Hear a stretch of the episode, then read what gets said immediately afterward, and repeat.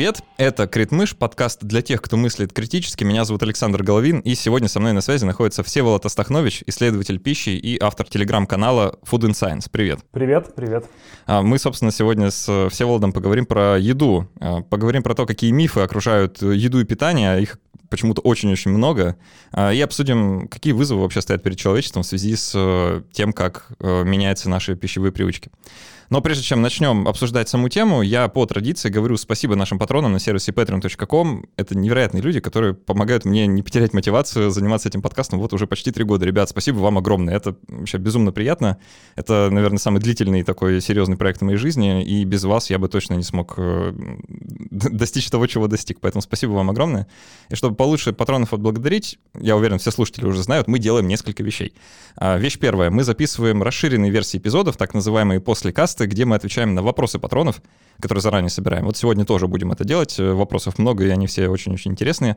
А, спасибо всем патронам, кто в этом участвует.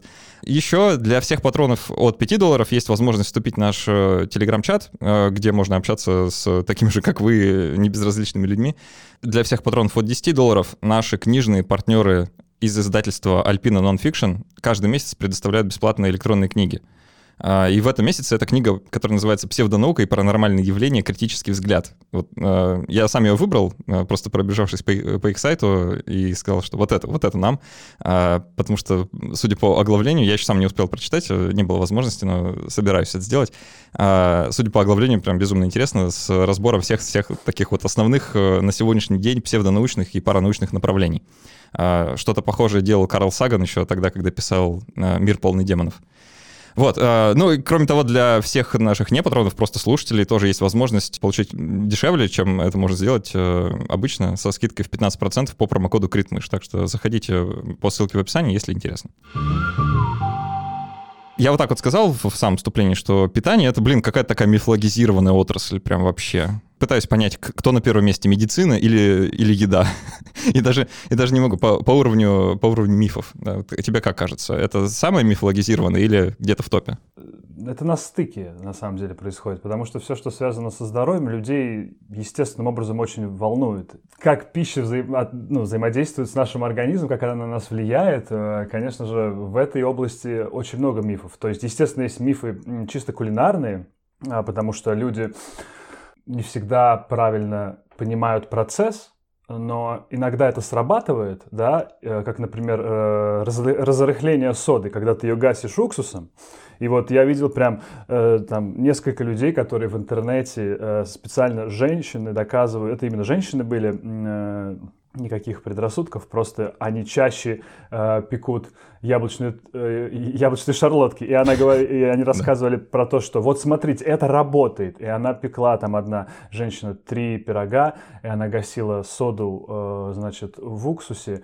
И, и, и у нее каждый раз получалось тесто пышное как надо. Но, но она не понимала, что это происходит не из-за того, что она погасила соду уксусом, а из-за того, что сода не вся прореагировала, часть соды попала э, в, в тесто, где э, она уже прореагировала с, с, с кислотой яблок.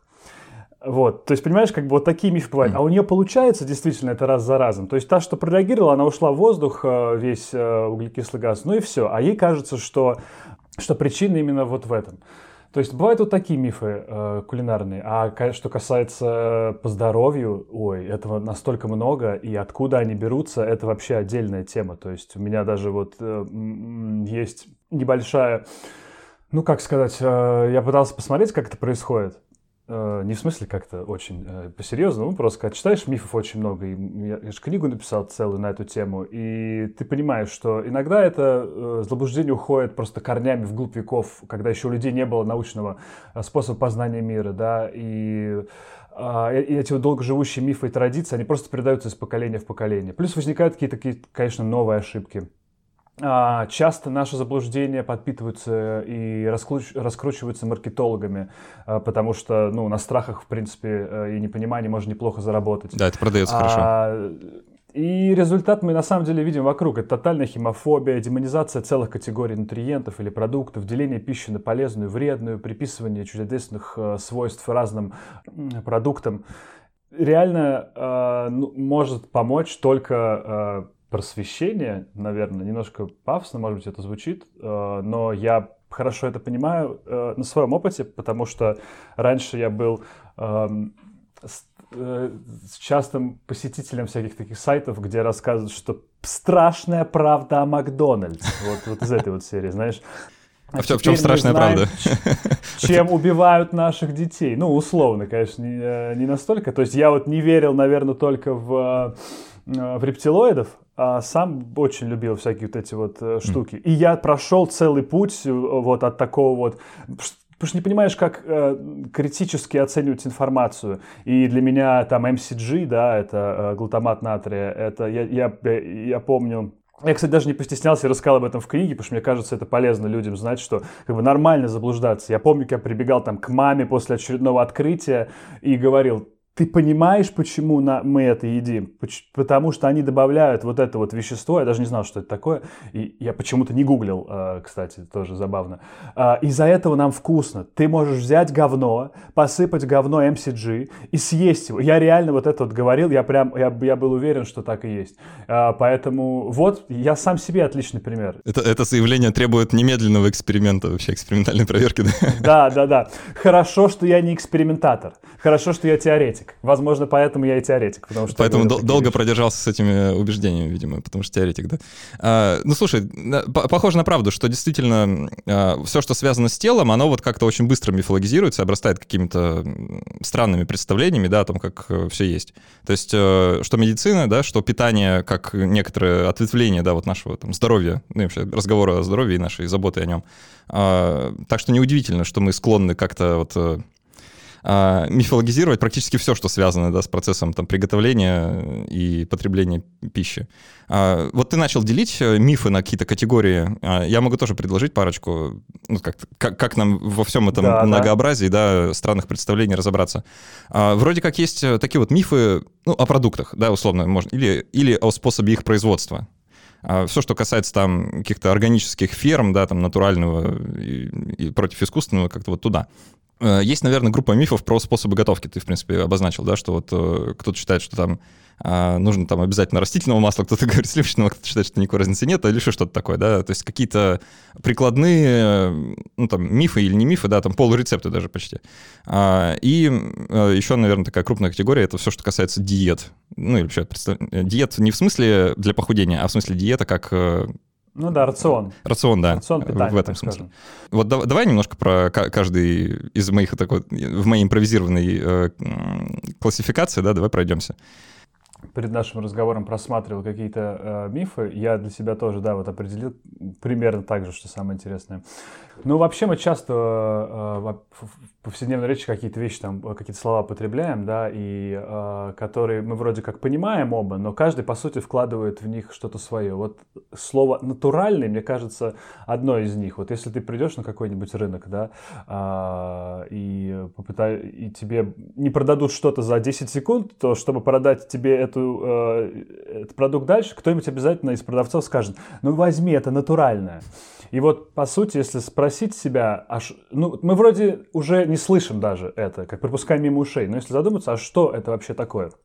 Ведь э, многие используют натуральное, как я понимаю это, э, подразумевая, что вот это вот естественное, что-то хорошее, да, противопоставляя его чему-то вот искусственному, плохому. Не обязательно, что это так, но как бы вот в этой... Ну, вот, логика, логика а, примерно такая вроде подразумевается. В, в, в этой логике, да. Но, но по сути в науке это называется апелляцией к природе, и это логическая ошибка, потому что считать, что природное это обязательно хорошо, а искусственное это обязательно плохо, это, это просто неправда. Потому что мы можем э, вспомнить, я не знаю, какой-нибудь цианид в касаве, да, или токсинах э, по-моему, тетродотоксин или тетротоксин, не помню, в рыбе фугу, а, или каких-нибудь просто аллергиях у людей, которые возникают на арахис или моллюски. Это естественные вещи. Я вот понял, что не все натуральное полезно. Еще в детстве, когда мы, знаешь, э, с бабушкой за грибами в лес ходили, и там нужно было очень-очень мудро выбирать, что ты несешь с собой домой, а что нет. Да, от... вот, вот, это, это как раз туда же, да, что действительно бледная поганка — самая натуральная вещь, которая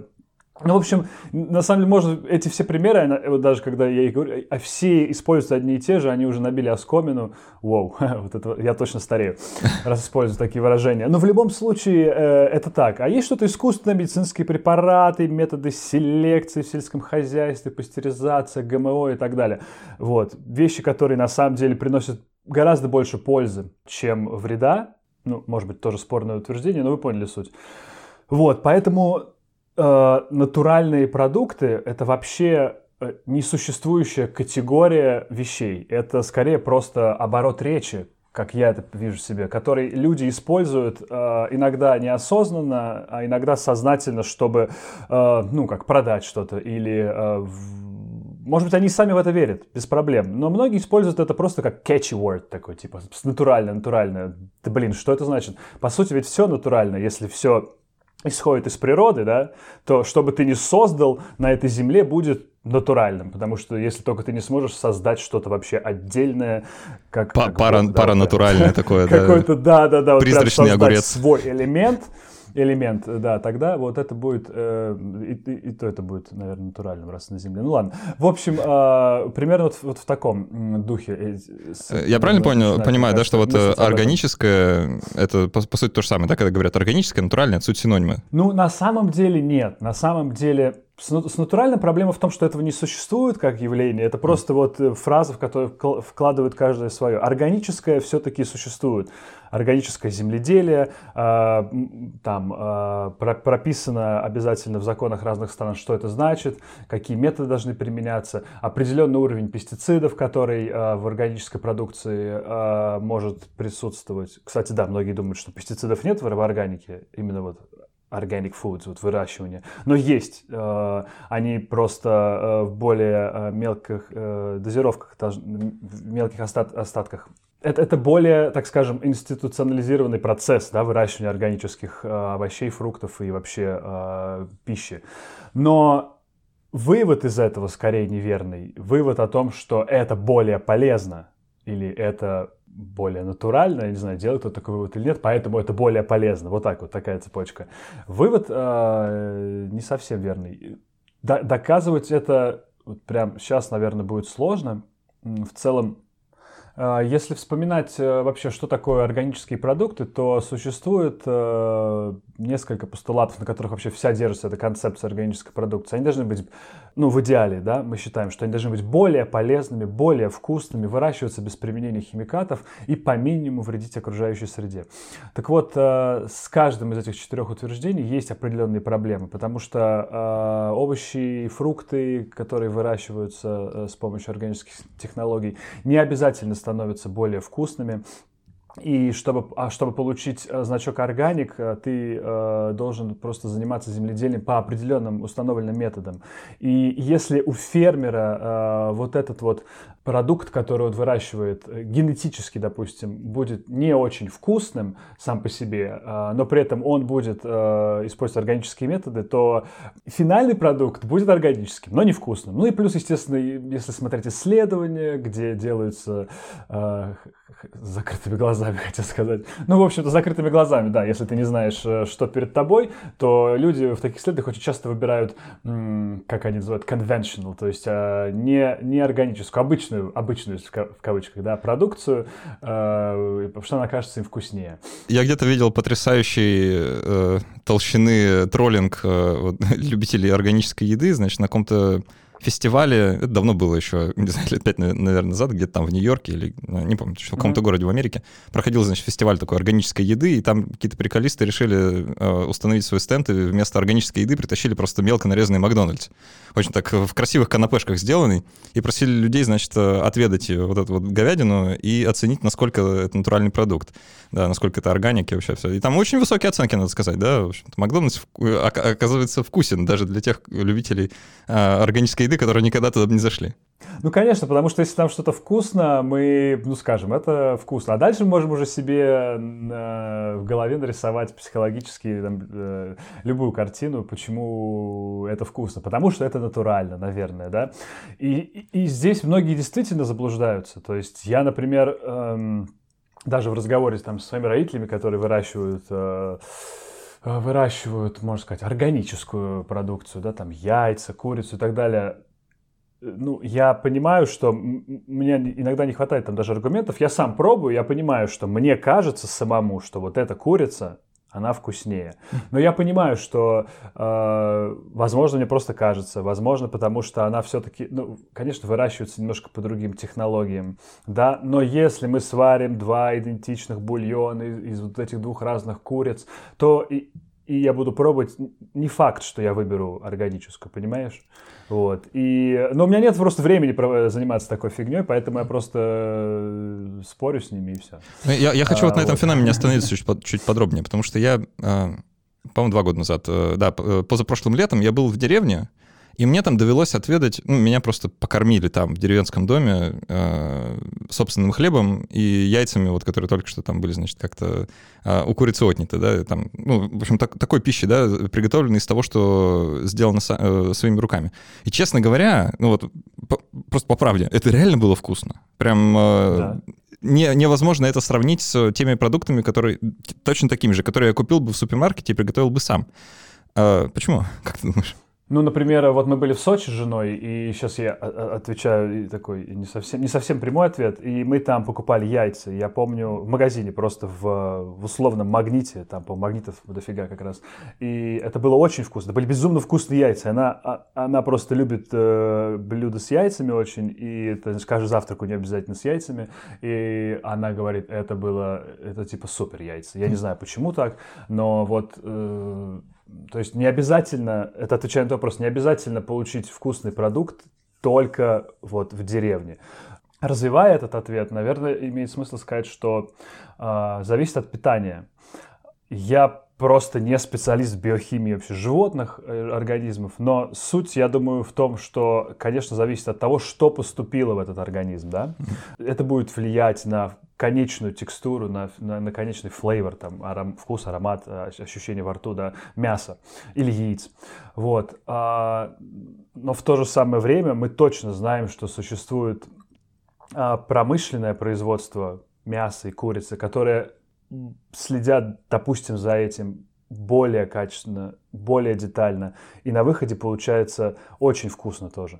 Здесь Просто нужно прям копать, чтобы вот ответить, а почему, допустим, эта курица у одного э, комбината, ну, не классная, а вот у другого классная. Даже между комбинатами будет различаться, потому что комбикорма разные, потому что еще что-то разное, э, вода разная, микроэлементы какие-то, которые к ним поступают. Кто-то может экономить действительно, да, но для, для того, чтобы так заявлять, по идее, нужно смотреть какие-то ГОСТы, правила, как, как, э, какая пища должна поступать в обязательном количестве, ехать с проверкой на завод, смотреть, а что им поступает поступает. Возможно, по правилам все и было бы классно, а по, ситуа- по факту где-то, может, кто-то экономит.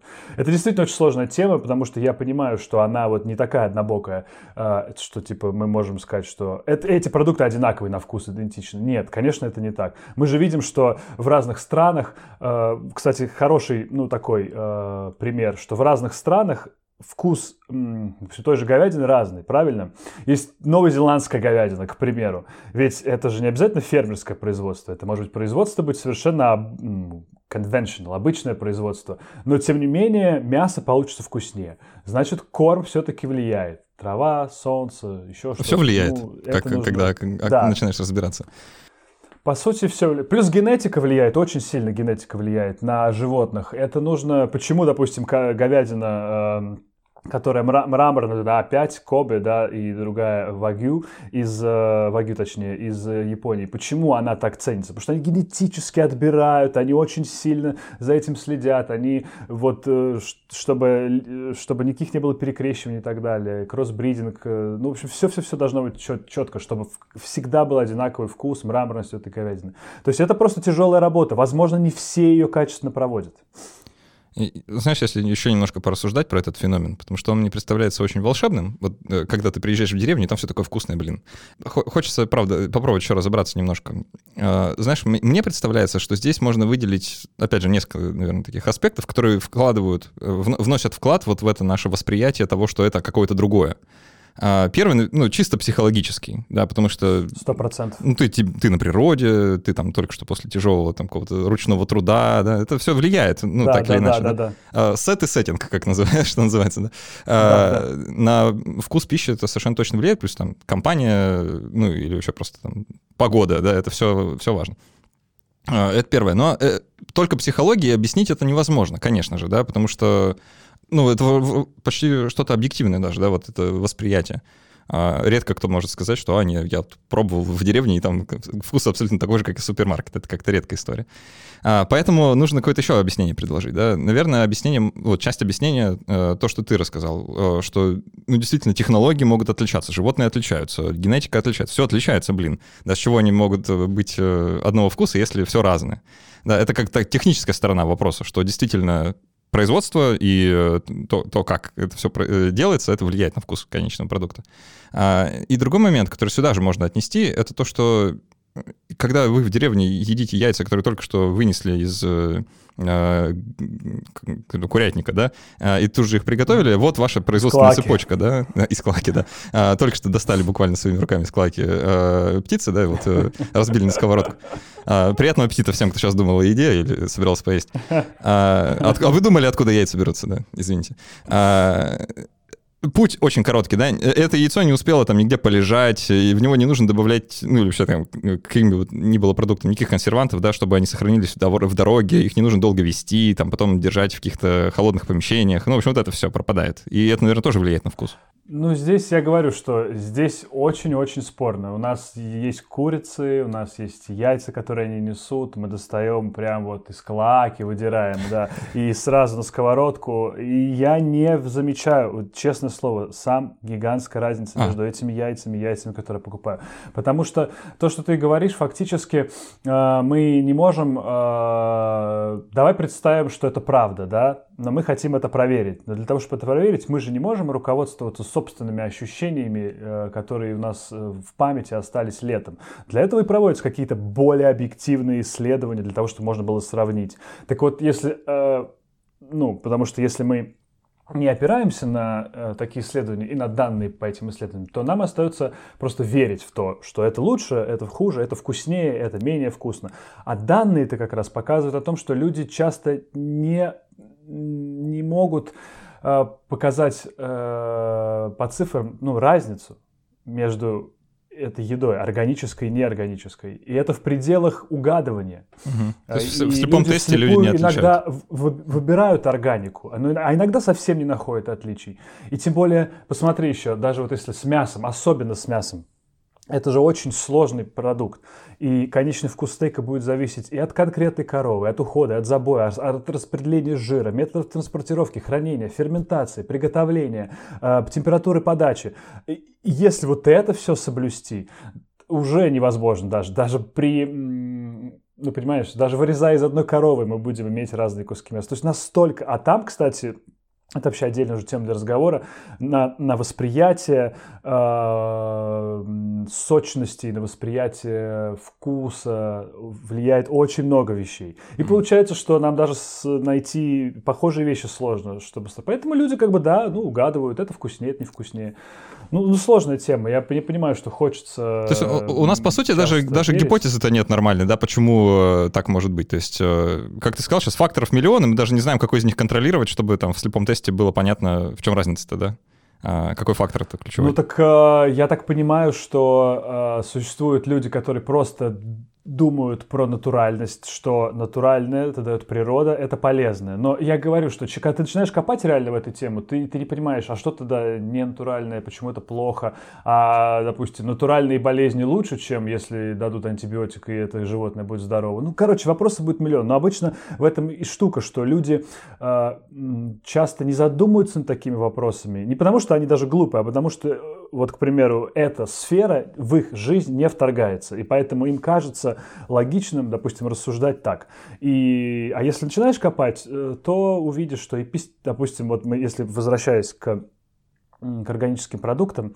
Многие же еще считают, что они без э, применения химикатов э, выращиваются. Но я специально залезал на сайт американского Минсельхоза и смотрел там списки разрешенных синтетических, синтетических веществ. Э, э, есть список э, определенных, определенный список, э, который, который разрешается к использованию для выращивания органики. Неестественного навоза, это тоже, да, но и синтетических. Их меньше, да, но они разрешены. И там же на сайте Минсельхоза, не в смысле в каком-то э, в какой-то непонятной желтой прессе. На сайте Минсельхоза там же опубликованы исследования остатков пестицидов на органической продукции. Э, ну, там, кстати, небольшие цифры, то есть не то, что я сейчас кого-то удивлюсь, скажу, да вы не представляете, там просто жесть. Нет, там, э, я вот посмотр, прямо сейчас смотрю, из из 571 образца 6% были загрязнены сверх нормы, остальные в рамках нормы. Но, но к чему это? Загрязнены в рамках нормы. Да, а то, что вот, ключевое здесь загрязнены в рамках нормы, означает, что пестициды остаются в продуктах практически всегда. Но просто существуют рамки, в рамках которых не стоит переживать. А если даже ты переживаешь, ну, помой ты продукт этот и все. Ну, то есть, как бы, вот такая вот э, ситуация. Я не так давно наблюдал удивительную картину. А, мой друг э, демонстративно э, прямо передо мной, вместо того, чтобы налить, э, вылить из чайника уже вскипяченную когда-то воду, залить новую и вскипятить ее, он прям настаивал на том, что нужно вскипятить повторно ту же, которая находится внутри. На мой вопрос, в чем такая принципиальность, он ответил, что он устал. устал от того, что ему постоянно говорили родители о том, что нельзя так делать, и вот он теперь в качестве протеста сам себе кипятит воду всегда несколько раз. А, я полагаю, что ты сталкивался, да, с таким, э, с таким восприятием. Подожди, подожди. А, ну так он... А, а ты знаешь, почему ему родители говорили, что нельзя кипятить воду одну и ту же несколько раз? Я подозреваю... Я предполагаю, какие могут быть ответы, но я не знаю точно, как ему объясняли. А, вот, я тоже помню, ага. что мне запрещали как-то вот кипятить воду что-то много раз, но я не помню каких-то разговоров на эту тему, так что расскажи, как люди про это думают. Это, это вообще безумно интересная история. Я даже рад, что ты ее вспомнил. Я, готовясь к нашему подкасту, э, прямо вот вчера ее еще раз освежил, как, как знал. А, а, мне кажется, что ноги этой истории вообще растут из а, отчасти виновата, если можно так сказать, атомная энергетика СССР. Вот, а, да, да, потому что в середине 20 века была разработка тяжелого водородного ядерного реактора, вот, который, в принципе, ну, позволял бы получать менее обогащенный, ну, более дешевый простой уран. Вот. А, а часть ответственности, как я понимаю, э, мы это сейчас запомним этот момент, а часть ответственности лежит на Похлебкине, э, Уильям Похлебкин, который советский российский э, знаток кулинарии, да? Он в 68 году в своей книге «Чай», там, там какое-то длинное название, «Чай», писал, что в процессе длительного кипячения из воды улетучиваются большие там, массы водорода, и таким образом э, увеличивается доля тяжелой воды. Э, там дейтерий. Ага. И тяжелая вода, типа, осаждается внизу любого чайника. И, и дальше, ну, он еще что-то рассказывает, рассказывает, и вывод такой, что а, это опасно для здоровья человека. Поскольку в, вот в этом реакторе э, действительно там используется тяжелая вода, ее очень сложно получить, это очень дорого. И Уильям Похлебкин, видимо, перенес каким-то образом вот э, ту тяжелую воду на эту. То есть это, кстати, одна из тоже интересных э, вещей, как рождаются мифы. То есть, по сути, он прав. Да? Но в 1969 году еще в журнале «Химия жизни» опубликовали расчеты, что чтобы получить литр тяжелой воды, в чайник нужно налить, ну и там э, какая-то очень большая цифра, типа она в 300 миллионов раз превышает массу Земли. Mm. Вот в, в столько воды нужно налить в чайник, чтобы все это вскипятить и чтобы получить литр э, тяжелой воды. А, вот. Вот. А чтобы изменить э, что-то в организме и каким-то образом нанести вред своему организму, нужно, чтобы хотя бы 50% воды, поступающей в организм, э, нужно заменить на тяжелую. Если учесть, что нам нужно от 2 до 3 литров воды э, жидкости в сутки, то нужно где-то добыть литр тяжелой воды, чтобы как-то себе повредить. А, вот. Ну а как мы выяснили, как ученые вот в 69 году вот выяснили, это сделать не так просто. И по сути в каждой воде немножко молекул дейтерия находится, но это не страшно. Кипячением повторным не увеличим сильно. Это один это одна сторона. Есть наверняка другая сторона, что кто-то скажет, подожди, ну так ведь если мы э, кипятим воду повторно, мы увеличим количество солей. Да, вот я как раз тоже хотел сказать, что сейчас люди нас слушают и такие, да, вы, вы вообще не про то, какой дейтерий, там дело в э, металлах, которые там содержатся. Ну, я слышал лично про тяжелую воду, про металлы, да, действительно, э, но я не думаю, что из-за этого стоит переживать. Почему-то никто, почему-то не встречаются таких исследований, чтобы которые бы сказали, что это опасно, не кипятите воду много раз.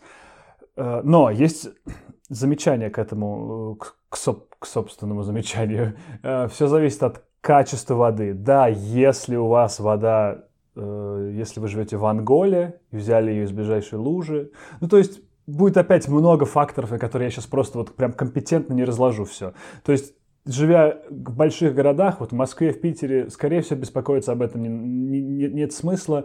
Я по себе могу сказать, что я никогда об этом не беспокоился. Смешно, если бы я прямо сейчас умер. Вот. Но в целом, прям, в, прям цел, в целом, э, да, да, прям на выпуске такой. Попил воды, да. стакан воды, просто и умер. И, и вот это было бы идеально. Представляешь, сколько мифов бы родилось? Как раз попил водички Вот. Сейчас.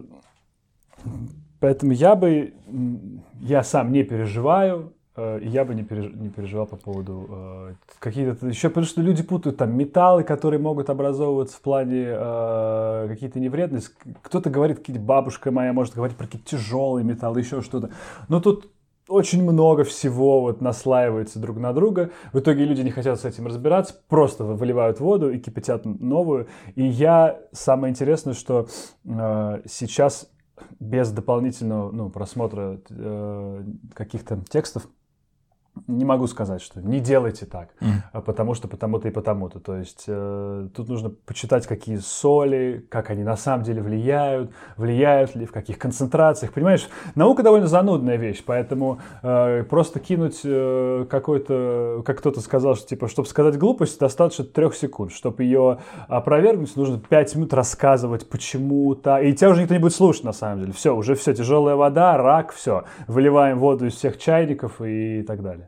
Э, это да, даже есть очень красиво, э, как не гипотеза, а прям целая теория э, асимметрии булшита, да, или теория асимметрии всякой а фигни. Я, кстати, не слышал такую штуку. Ну, она формулируется ровно так, как ты сказал, да, за три секунды можно родить какой-то миф, а потом тратить всю жизнь на то, чтобы его опровергнуть. То есть разница а, вот в ну... усилиях. Я помню, у меня в бытность мою еще студентом-медиком были классные пары по гигиене, на которых мы, значит, изучали органолептические свойства воды, а, то есть, пробовали воду на вкус. вот такое вот а, ага. сложное название для такого очень простого процесса. И э, удивительным образом, кстати, э, ну, мы там мерили концентрации всего на свете того, что в этой воде может быть и не может быть. И, честно сказать, э, концентрация там разных штук, она вроде как влияет на вкус. То есть, если там что-то действительно выходит за пределы допустимых норм, то это ощущается плюс-минус как-то. То есть это влияет на вкус. Влияет, влияет, конечно, на вкус. Да-да-да. Мы да, да, тут вообще ну, тут никто не будет с ним спорить. Конечно, я, точно знаю, какая у меня вонючая вода на одной даче, какая вонючая на другой, какая у меня плоская вода, если можно так сказать, из шишкина леса, который я пью, какая у меня вкусная вода где-то в другом месте. Сто процентов. Мы это очень хорошо все э, Я вот поделюсь э, таким наблюдением, которое многим покажется очень мерзким, наверное, не знаю почему. У нас нас не принято пить воду из-под крана mm-hmm. вообще в России. Как-то на это смотрят... Я пью. Во, э, здорово, что ты это сказал, признался. Я тоже. Давай во все всеуслышание... Мы еще с женой спорим, она очень к этому ревностно как-то относится, тоже, видимо. Да, да, обязательно через фильтр, да, вот. В, в этих, как называется, в, в ядерных реакторах переработала, и поэтому боится э, кипяченую... Я говорю, да мы же кипятим ее, какая разница? Я вообще ее так пил, в принципе, из-под крана. Вот, ну... Уже... Э, очень классное рассуждение, когда ты видел, такое шуточное на просторах интернета, что а, помылся водой из-под крана, все нормально, да, помыл фрукты водой из-под крана, все нормально, выпил воды из-под крана, заболел, умер, как бы, да, вот э, где логика? Да, да, да, да, да, да.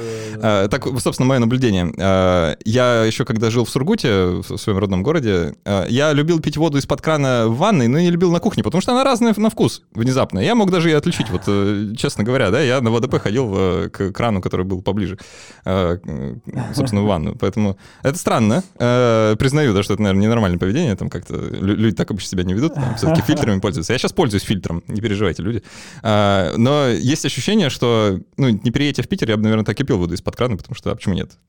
Она никакая не плохая, все с ней нормально. А в Питере нельзя? А, в Питере она просто другая на вкус. Вот честно скажу, она а. менее приятна. А, как, как ни странно. Причем, ну, кстати, отличается от района к району, это все очень индивидуально, но а, факт остается фактом. А, все-таки пользуюсь фильтриком сегодня. А, давай переключимся немножко и в последней трети нашего выпуска поговорим про то, какие вызовы перед нами стоят, э, перед человечеством таким объединенным сегодня в плане питания. Какие проблемы нам нужно решить э, и желательно поскорее. Ой, это вообще э, тема печальная. Я э, прочитал перед нашим выпуском 180-страничный отчет ФАО. Ого. Да, ну, понятно, что я не каждое слово прочитал, но там вот есть вот прям, э, чтобы углубиться в эту тему, потому что я знаю что-то, что все знают, но хотелось понять вот реально, там такие тренды э, до 2050 года, вызовы, которые перед нами стоят. Конечно, сейчас все 180 страниц нет смысла рассказывать, но проблем реально прям очень много. То есть э, немножко цифр так просто, покидаемся цифрами, да. А, к 2050 году ожидается э, прибавление на 2 миллиарда человек. Это раз. Общее население планеты стареет. Урбанизация и старение будут, кстати, иметь э, довольно серьезные последствия для сельскохозяйственной рабочей силы и вообще для всех, э, для социально-экономической структуры сельских общин.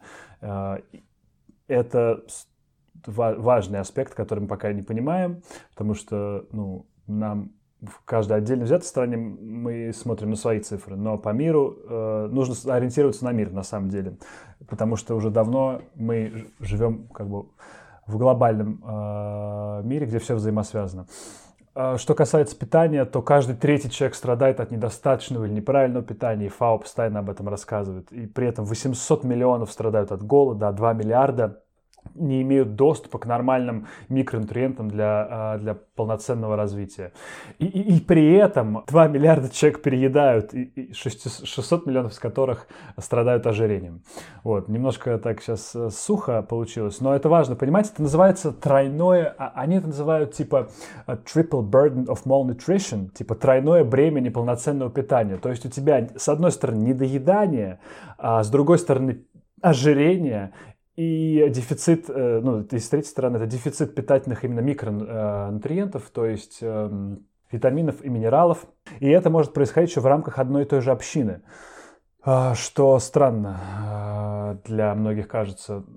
Потому что если ты не доедаешь, как у тебя может быть ожирение? Ведь если у тебя ожирение, значит, ты потребляешь больше калорий, чем тебе нужно. Да, но это как раз забавный э, момент, что с развитием э, технологий мы можем сделать очень много дешевой еды. Кстати, треть еды, которую мы производим во всем мире, треть э, выбрасывается. Wasted. Угу. То есть, да, это она, ну, она как бы, она не выбрасывается, это не совсем, когда, когда говоришь выбрасывается, многие думают, что я ем, и вот треть отделяю и выбрасываю. Но Wasted, в смысле, деле, просто потрачено э, впустую, да? Да, она теряется, потому что в странах третьего мира это так называемый термин plate waste, когда мы именно с тарелки выбрасываем, потому что мы зажравшиеся капиталистические свиньи. Вот. А, Обычно а так про это и думают, да? Да, да, да. А в развивающихся странах это еда, это не plate waste, это, это еда, которая теряется вот э, еще на полях, еще там при хранении, потому что неправильный, не знаю, температурный режим, появляются микотоксины на пшенице, ну, очень много вопросов, из-за чего еда теряется. Вот. Но при этом технологии-то пошли вперед, мы реально стали есть лучше, мы можем обеспечить себя, мир сейчас может себя обеспечить полностью едой. А, производства хватает, но из-за разных проблем и с логистикой, и с политикой, и с войнами в некоторых регионах, и с экономическими какими-то рычагами, как мы пытаемся, войнами, так скажем, да, мы не можем физически всех накормить. И, и при этом наша пища сейчас стала очень богата и жирами, углеводами, солью. Это э, при переизбытке тоже оказывает негативное влияние на здоровье. Плюс из-за того, что мы все любим поесть мясо, особенно развивающиеся страны, то есть ты меня помнишь, когда мы еще переписывали, спрашивал про вот эти вот тренды некоторые питания. Я тогда сказал, что, что мне не очень это нравится тем, что я не совсем э, не, не с той стороны понял. А сейчас я понимаю, что тренд такой важный есть, что люди сначала в бедных странах едят в основном э, овощные культуры, после этого, когда, если им удается стать богаче, они обычно переключаются на, на, на белки животные. Поэтому можно посмотреть, как, например, Китай, который в последнее время стал богаче, бо, насколько больше они стали есть э, мясо. Можно вспомнить конец 90-х, начало нулевых в России, как бы примерно то же самое было. Опять же, да-да-да. И вот то огромное количество мяса, которое мы употребляем, а, оказывает э, негативное влияние еще на окружающую среду, парниковые газы и так далее. Ну и плюс ко всему, мы питаемся очень э, на самом деле. Я имею в виду мир, мир. Э, не мы, конечно, может быть, с вами конкретно, а, потому что наши 75% нашей еды это идет от э, 12 растений и 5 животных. Ну, там растения, я не помню, все, ну, условно, рис, пшеница, кукуруза, да, животные, коровы, свиньи, курицы, там, ну, еще два каких-то.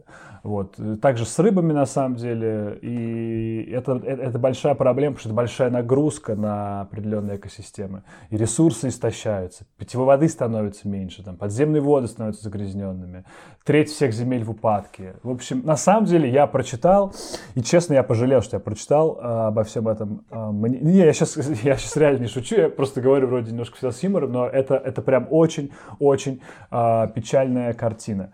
Да. Потому что мы ее а, не видим. И, конечно, когда ты слышишь, что какой-то ну, идиот, не в смысле, что реальный идиот, а в кавычках ты думаешь, что тут какой-то идиот кричит о, о том, что надо прекратить там вырубку лесов или еще что-то. Ты думаешь, ай, эти, блин, активисты. Э, но, но если вот ты вдруг погрузишься в официальный отчет такой, да, с которым как бы все согласны, ну, насколько можно быть всем согласным с чем-то, то становится реально просто страшно, потому что ты не понимаешь, а, эм, а ответов-то нет на многие вопросы. То есть это просто регистрация проблем. Вот у, нам у нас жопа вот э, в таком вот объеме. А как с ней справляться, пока еще не на всех уровнях э, знают. А, ну, давай немножко, может, пофантазируем прям совсем в конце. Вот э, мне очень, очень резонирует вот эта тема про то, что наша привычка есть мясо, да, что она для экологии довольно э, затратная. Ну, вот из всех, из всех наших привычек, да, ну, не сказать самая затратная, но одна из многих, да, потому что требуется, ну, там, огромное количество коров, это, опять же, там и свой вклад в э, глобальное изменение климата, Э, и еще в кучу всего другого, да, и в э, дефицит питьевой воды, и, ну, в общем, много-много, да, всего, и вообще э, такое очень затратное дело. Не намекает ли нам таким образом, как бы вот наша вообще, существующая экосистема, да, и миропорядок, что нам бы как-то поменьше есть мяса, а может вообще нет? Не кажется ли тебе, что для человечества это как-то вот, ну, стоит задуматься, может нам всем стать вегетарианцем, ну или, по крайней мере, каким-то вариантом как-то есть мясо реже или вообще от него отказываться по возможности? Ну вот смотри, а ты что имеешь в виду в том плане, что ведь эти движения происходят. Да, я, я, поэтому, я поэтому это понимаю, что это становится модно, да, люди про это говорят именно в разрезе экологии. То есть это не просто не, там, не какая-то религиозная причина, да, или какая-то иррациональная, а вроде бы основана на научных данных. Да, ребят, смотрите, мы не можем себе позволить такую привычку. Давайте с ней что-то делать. Получается, э, как я себе представляю эту э, проблему. Э, есть развитые страны, которые в, в своем развитии дошли до определенных идей. И они видят определенные проблемы, потому что, допустим, в западных странах лучше развита наука, да, они видят вот именно эти вызовы, которые перед ними становятся, они понимают их. Честно говоря, я не очень уверен, что многие лидеры африканских стран, допустим, думают вообще о таких проблемах. Я вот позавчера буквально в Варламов... Я, я думаю, наши лидеры наших стран тоже не особо про эти проблемы сейчас, по крайней мере, думают. Не, я про наших сейчас даже пока не хочу говорить, потому что я вот говорю, у Варламова смотрел там про Анголу, да, где там один диктатор сменял другого, и все, что они делали, это просто убивали друга с сотнями тысяч. Ну, странно, там, понятно, что все профессора убежали оттуда, что они вообще ни о чем там никто не думает, лишь бы выжить вот странно думать, что в такой стране кто-то будет думать про, про экологию мира, ну да, вообще в мировом масштабе. А, то есть очень, очень, кстати, вот этот вот ФАО, они всегда пишут, что большая часть проблемы лежит именно на том, что вот есть такой огромный гэп э, между э, странами развитыми и странами развивающимися, и из-за того, что последние, ну как бы по-русски сказать, не вдупляют вообще, что происходит. Им как бы, они просто на другом пока да. уровне мира ощущения находятся. Но при этом, смотри, живя, допустим, десятилетиями в, в таком вот э, э, режиме выживания, если вдруг, дай бог, в их странах все будет хорошо, сложно будет к ним прийти и с этической точки зрения сказать, так, вы жили плохо, а сейчас давайте снова жуков есть. Да? Они все равно набросятся на мясо, они набросятся на молочку, они наброс... им хочется пожить. Им, им как в 90-е годы, как нашим людям, захочется покупать себе дорогие большие джипы, игрушки дорогие, короче, которых не было в детстве, потому что были только кубики, прибитые к полу.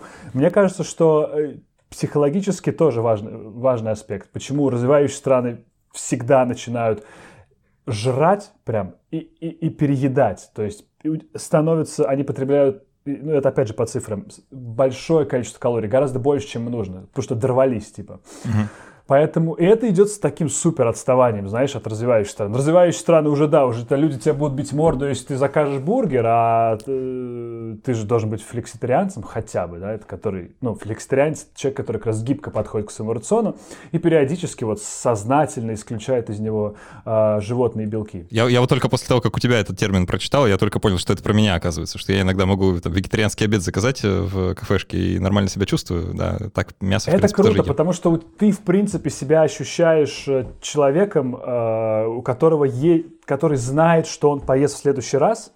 То есть вот э, многие, когда говорят типа food insecure, что это значит? Это значит, что человек после этого приема пищи не знает, где он mm-hmm. следующий прием пищи получит. Таких людей очень-очень много. Если ты будешь в такой, не дай бог, конечно, находиться в ситуации, ты будешь себя закидывать по максимуму. Ты не позволишь себе съесть какой-то вегетарианский обед, потому что, come on, вот цыпленок да. лежит, надо его съесть. Как я у Варлама Шаламова читал про э, то, как э, в... Э, мне просто врезалась память, хотя читал про 14 лет назад про лагеря, и там э, банку сгущенки, как они открыли, и как вот ее жадно, вот он прям вот...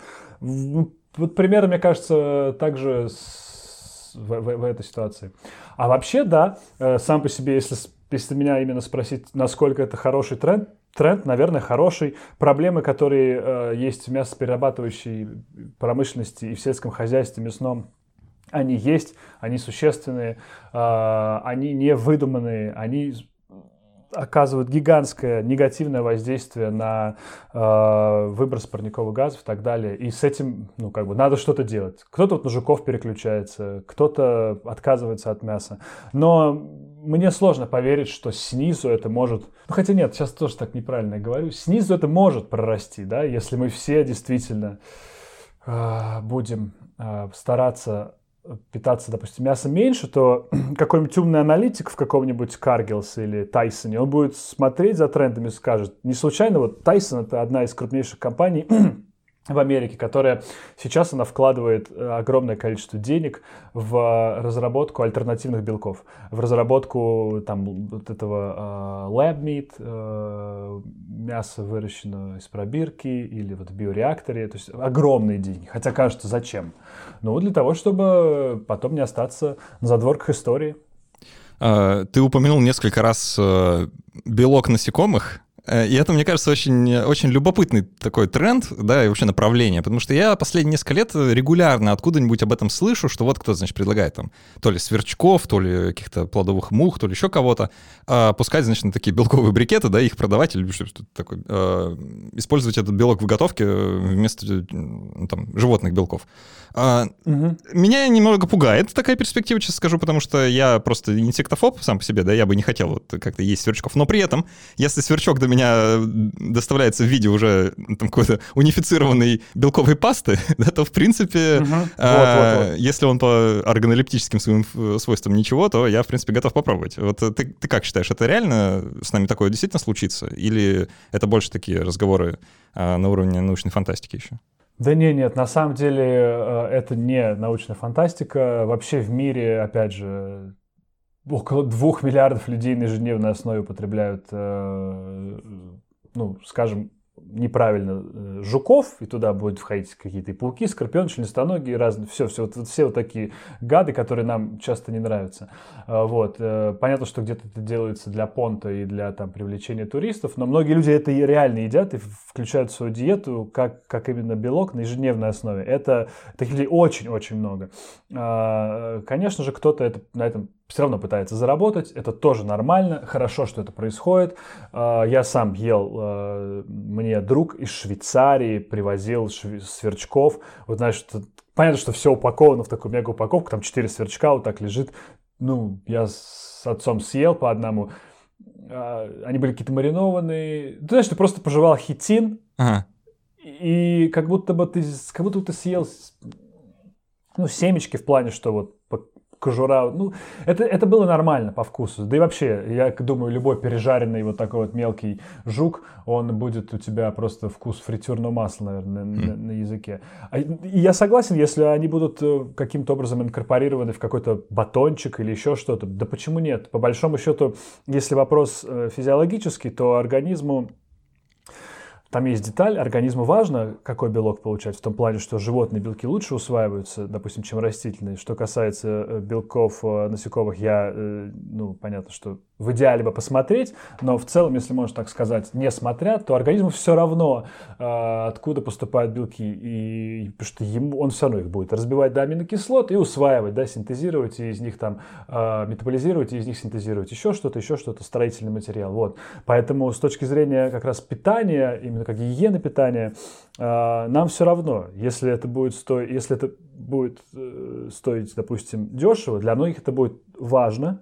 Если это будет э, стоить, если это будет еще вкусно, я уверен, пищевые технологии смогут что-то придумать, то это вообще э, тогда не будет проблемы, я так понимаю, и для тебя тоже. Ты, я ну, думаю, может да. быть, да, даже кому-то прям противно, да, думать. Я, например, пауков не люблю, я бы не хотел есть батончик из паука. Но если он будет вкусный, я знаю, что он будет безопасный, я, я, я съем 100%. Э, любопытный новый мир нас ждет. Сева Астахнович был у нас в гостях, исследователь пищи, автор телеграм-канала Food and Science. Э, подпишитесь, если не подписаны, до сих пор очень крупный канал, кстати, я удивился даже. Э, сам подписался, вот с удовольствием несколько дней уже читаю. Надеюсь, что интересный материал продолжит выходить. Спасибо. И, и когда появится книга, да, мы об этом чуть-чуть ты упомянул, да, когда появится, ты тоже скажи, мы что-нибудь такое придумаем. в 2021 году. Е, класс. Потому что она уже дописана. Э, становитесь патронами подкаста. Э, мы для патронов сейчас запишем после каста, там поотвечаем на вопросы. Очень много интересных э, их поступило сегодня. Оставляйте отзывы, напишите, если вам понравился или не понравился этот выпуск. Можно на почту подкастсобака.критмаус.ру, а еще лучше куда-нибудь в iTunes или другое приложение, где отзывы возможны. Мы это все видим, читаем и очень сильно радуемся, если отзывы хоть немножко хорошие. Спасибо всем, кто их оставляет. А так все. Спасибо, что были с нами. До встречи через неделю и пока. Пока.